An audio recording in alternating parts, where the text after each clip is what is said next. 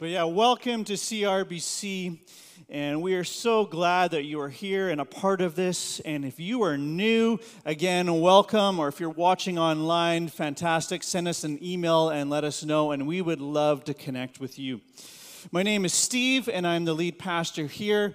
And this is a great community, and I am looking forward to what God is going to do in 2022. And we, as a church family, are going to come together, and God is going to give us a vision to move forward, and I am looking forward to it.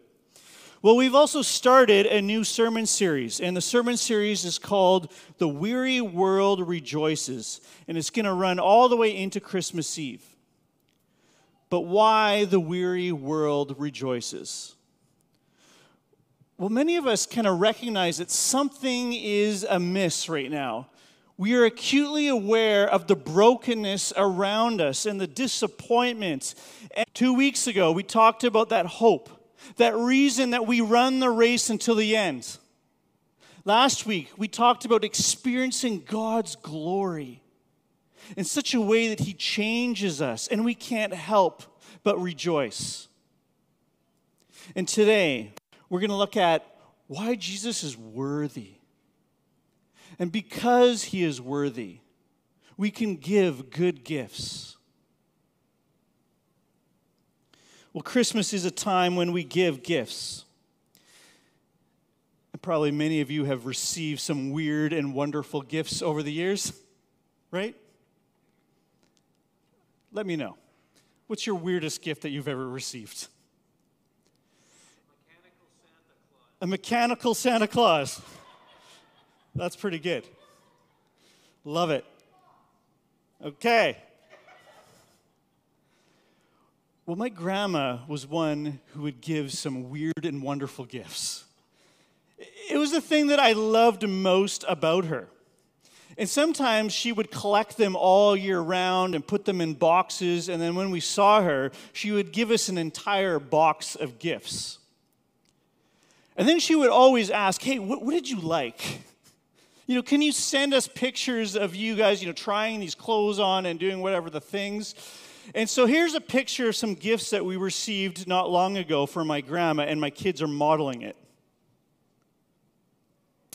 This is not the right slide. I wish. There's a, a picture of my daughters wearing a whole bunch of fluorescent clothes and having a lot of fun. And uh, then there was also some gifts that she gave me personally. And there should be another photo of me wearing this wonderful and weird gift. Do we have it, Erwin? Just a sec.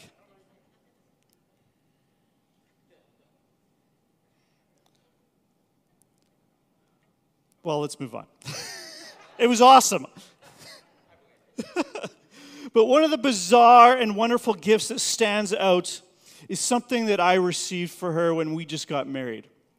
It was this white angel uh, statue. And when I received it, I, I noticed that you could put batteries in it.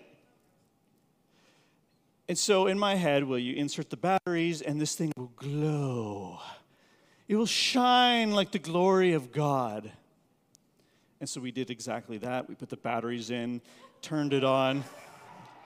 Oh, there's the photo, delayed. as soon as I put the batteries in, instead of it glowing like the glory of God, laser beams shot out of the eyes in red. It looked like something from Judgment Day. And so Megan would put the angel up as part of our Christmas decor, and we jokingly put it on, and it would completely change the mood. But it was a unique gift. It was the kind of gift that kind of kept on giving over the years. And in fact, my brothers also received the same angels. so together, we remember our grandma who died last year. And I miss that about my grandma she would just give these weird and wonderful gifts. And Christmas is a time of giving gifts.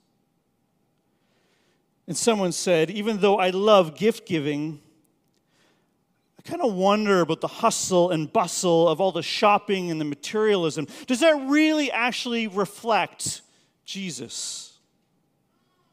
What does any of this have to do with Christmas? In a way, we celebrate Christmas as an excuse to overspend, to overindulge, and to focus too much on earthly treasures. We all know this.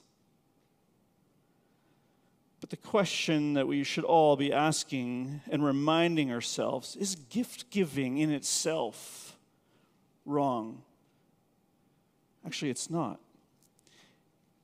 A reflection of our Creator who delights in giving good gifts. And truly special gifts usually involve this preparation, this thoughtfulness, this anticipation, this waiting. Good gifts also involve this personal sacrifice that say, I love you more than I love myself. This is exactly what we see in the Christmas story. We see God giving us a good gift that we continually can talk about. It comes with this personal sacrifice that says, I love you. So let's jump into the Christmas story. Let's look at Matthew 2, verses 1 to 2. And again, it says this Now, after Jesus was born in Bethlehem of Judea in the days of Herod the king, behold, wise men from the east came to Jerusalem, saying, where is he who has been born of the Jews? For we saw his star when it rose and have come to worship him. And then you jump to verse 11, it says, And going to the house, they saw the child with Mary, his mother, and they fell down and worshiped him. This is what we're going to focus on. And they opened their treasures, and they offered him gifts gold and frankincense and myrrh. Well, who are these wise men? Well, Matthew actually describes them as magi, which means that they are great and powerful ones. And they have this high position and influence. They are actually Persian men that came. But one of the things that we, we always see in the manger scene is how many wise men?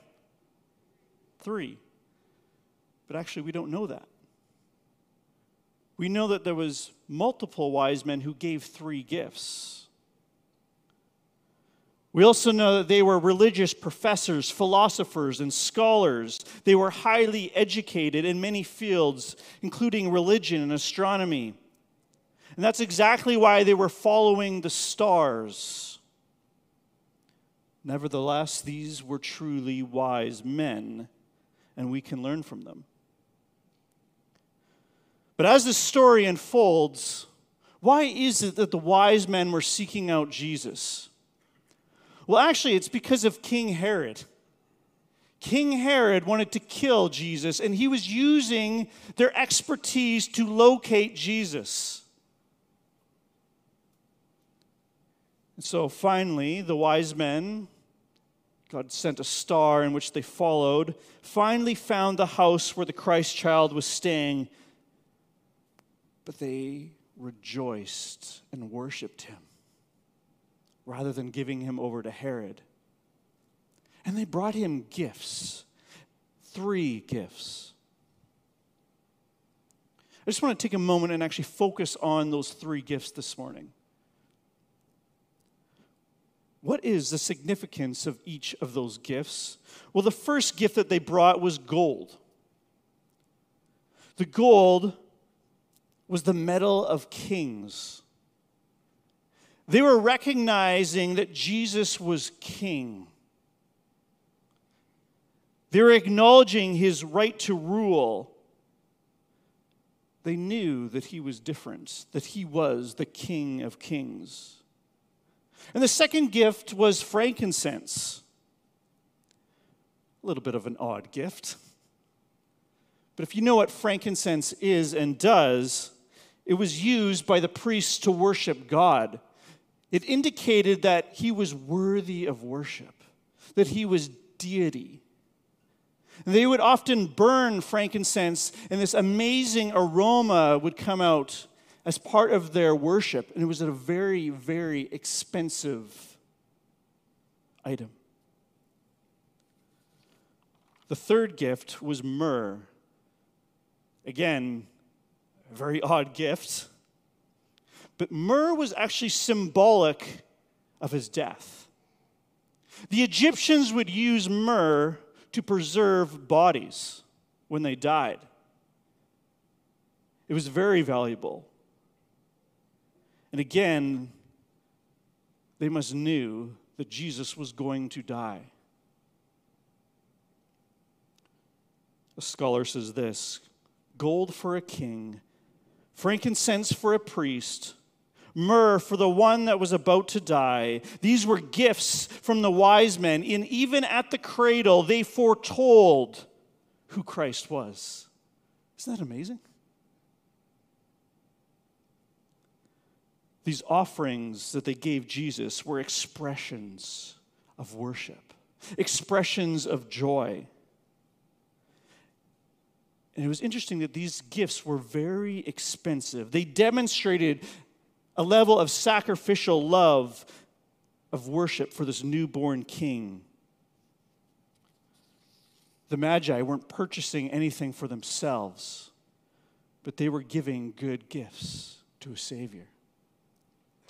I like what Piper says. He says, When you give a gift to Christ like this, it's a way of saying, The joy that I pursue is not the hope of getting rich with things from you I have not come to you for your things, but for yourself. And this desire I now intensify and demonstrate by giving up things in the hope of enjoying Jesus, not things. And by giving to you what you do not need and what I might enjoy, I'm saying more earnestly and more authentically, You are my treasure, not these things. So, what is it that we can actually give to Christ? Like, what do you and I have to offer? Well, let me suggest to you that we can give the gift of love. That the Pharisees themselves, hey, ask Jesus, what is the greatest law? What is it that we can do to enter into the, the kingdom of God? And Jesus sums up the entire law love God and love others. That is the gift I want. Love God and love others. But here's what we do. Rather than loving God and others, our tendency is to pine for love. We try to get other people to adore us, and we project this image of, hey, you know, I, am I'm, I'm worthy of love. I'm good enough. Love me. And for those of you who have grown up in the church, it's problematic. You know, we, we notice how our acts of love soon be like, look at me, rather than look at Christ. We resist this true sacrifice of generosity and giving. We may even find reasons to not love someone. We, we may even convince ourselves that they're good reasons. They said this about me, they did this. Oh. And we end up putting ourselves first rather than giving our affections to God. And this is not genuine sacrificial love, which we all crave and want. But it's often what we give. So, how can we truly love God and others well this Christmas? That's the question. How can we give that gift to others? Well, it starts with Christ. It starts with immersing ourselves in Him and in the, in the Christmas story. It starts with understanding that we need to present ourselves as a gift to God. And when we do that, God does a work in us that we cannot do ourselves. We, we learn to love Him. We learn to put Him first. We learn that when all these things are thrown at us that we don't like, that discourage us and hurt us, we learn to still love because Christ loved us. And out of this love, we can create traditions that put God and others before ourselves. And when we love God, we learn to find joy in doing hard and sacrificial things. Maybe it's buying a Christmas gift for a family in need this year. Maybe it's giving time to a friend who's lonely. Maybe it's speaking thoughtful words to someone who needs a good word today. Maybe it's instead of feeding this self focused, unquenchable image, you decide to serve others you decide to serve our community. Maybe it's swallowing our pride and humbling ourselves and saying, I'm sorry. And choosing to forgive in this hard season where there's division, where families are broken. Say, No, I choose to love because Christ loved me. Let's love God by doing loving, hard things for Jesus and see what happens in our own hearts. Let's give the gift of love. But let's also give the gift of the gospel. This is why God sent angels and a star into the heavens to declare the gift is here. The gift is wrapped in God's glory and became man for us. It was unexpected. It was surprising. It was exactly what we needed. In fact, even in the gift giving of the Magi, we again see hints of the gospel being preached to us. Whether these wise men fully understood it, their gifts told the story of how God Himself, who came down from heaven as our King, to fulfill His priestly duties as God, man, and eventually died for our sins. This is the best gift to give. And this gift of love that we all crave for is not something that we can muster up on our own. That it's something that we receive from God Himself.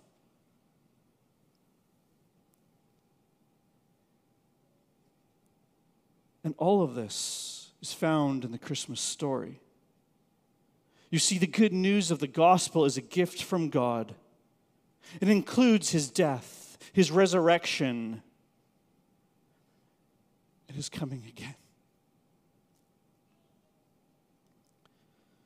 It's the reason that we can give good gifts to others. It's the reason that we can rejoice. So, how do we do it?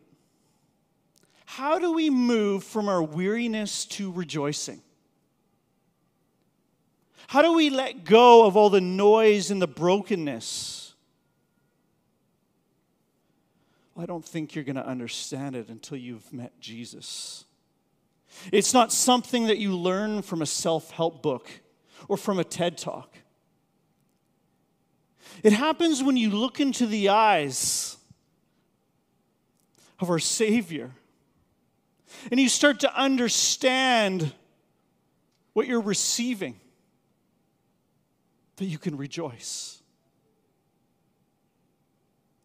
When you understand, when you hear the words that come to me, I forgive you. I have a plan for you. I love you. When we understand that incredible gift, we can rejoice. Until you recognize that He is the good giver of many gifts, it completely changes our life. And by definition, you become a forgiver a lover of God, a lover of others. And when you take hold of that, you can rejoice. It's why a weary world can rejoice. It's when you have received God's gift that things start to turn around today. It's not just at the end of the line. This good news makes a difference this minute, this moment. Every day that you get up in the morning, you can rejoice because of this good news. So I want to leave you with this question Have you received God's gift this morning? Have you received Christ? Right from the beginning, Christmas was a time of giving. It has been that ever since. The Magi brought Jesus gifts, the best that money could buy. The shepherds brought their faith as a response. Joseph and Mary gave their lives. This morning, what are you bringing to God? I'm going to call the worship team up just want to give you a moment. If you want to give your life to Christ, I have no idea who's here. But just bow your head and pray with me right now. Pray this. God, thank you for the good gift. And I admit that I fall short, but I believe in you this morning. And I want to commit my life to you. And thank you that I can rejoice and walk in hope. And I pray that I would do that this morning in Jesus' name. Amen. Let's stand together. We're going to sing a couple more Christmas carols. And if you made that decision today, I would love to have a conversation with you after.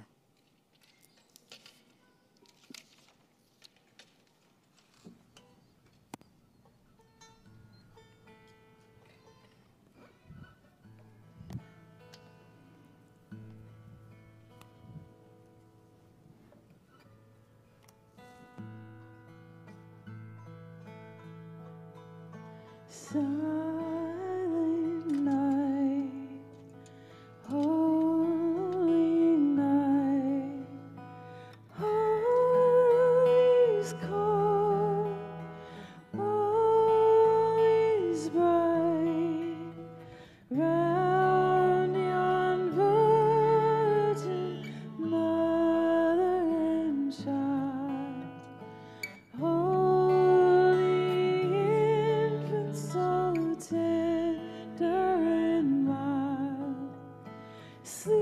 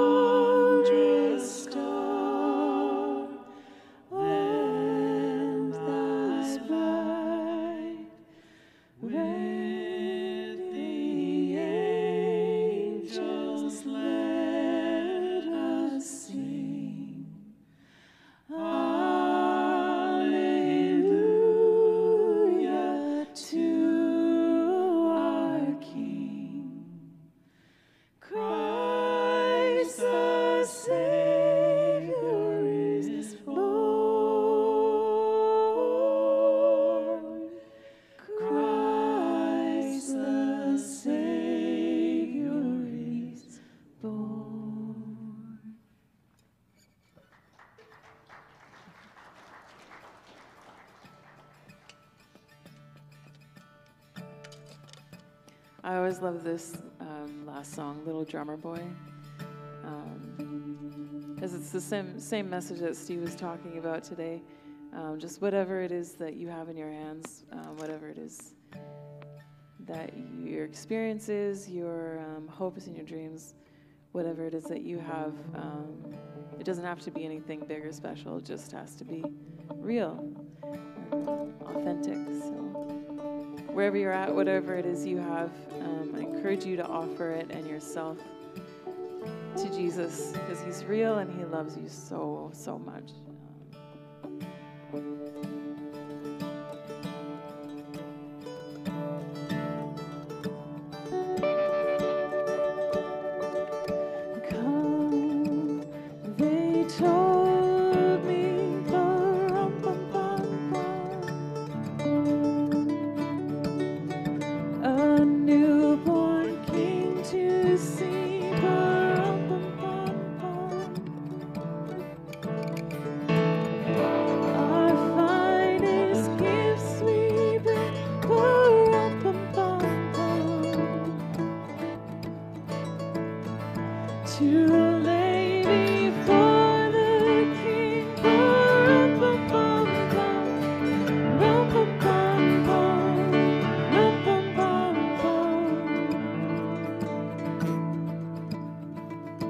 soul.